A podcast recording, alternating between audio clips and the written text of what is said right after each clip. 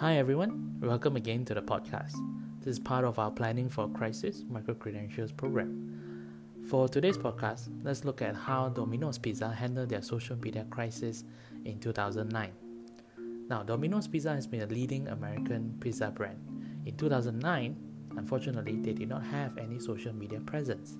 However, at the same year, two employees decided to make a video of them in the kitchen taking various ingredients that putting inside their noses and doing other unhygienic actions towards a sandwich. They also mentioned that they would be sending the sandwich out. This was then uploaded onto YouTube, and of course, it went viral. What was Domino's response? Now, Domino was notified by their fans and they immediately held an internal emergency meeting.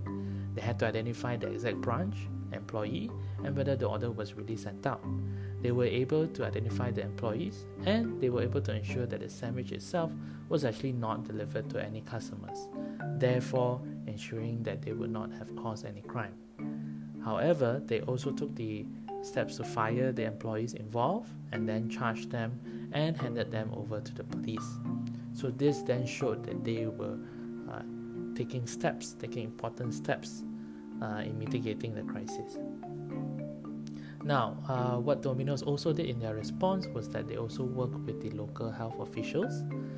Uh, what was very important of uh, Domino's was that within uh, the next two days, they then set up a Twitter account where they apologized and also updated their customers uh, regularly on what was the investigation and what were steps that they have taken.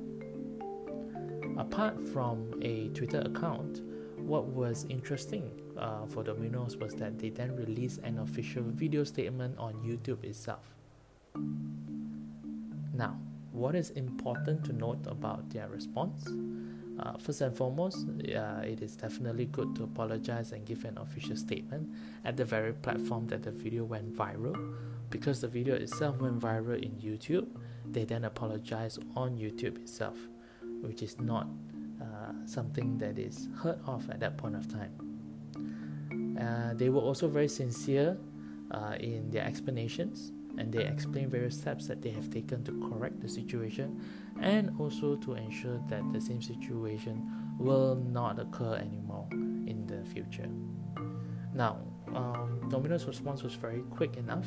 Uh, they, because of this quick uh, response, even though it was after one full day, uh, it was enough to gain the support from their customers.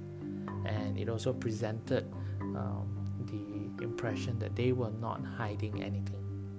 Now, this is very crucial for uh, the audience and for their customers because it shows that the brand itself is taking very proactive steps rather than trying to cover up a particular uh, incident. Uh, they also put out a particular statement that tried to change the people's perception of the issue or the narrative of the of the issue rather than letting people say that Domino's Pizza did this particular incident, they are trying to say that this was done to Domino's Pizza. So, distancing themselves and also effectively showing what has actually happened.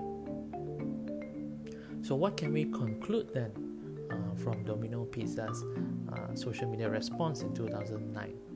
Now, this is considered one of the iconic and important case studies of crisis management. The first hour itself of a crisis, when a crisis has occurred, within the first hour, it is known to PR practitioners as the golden hour.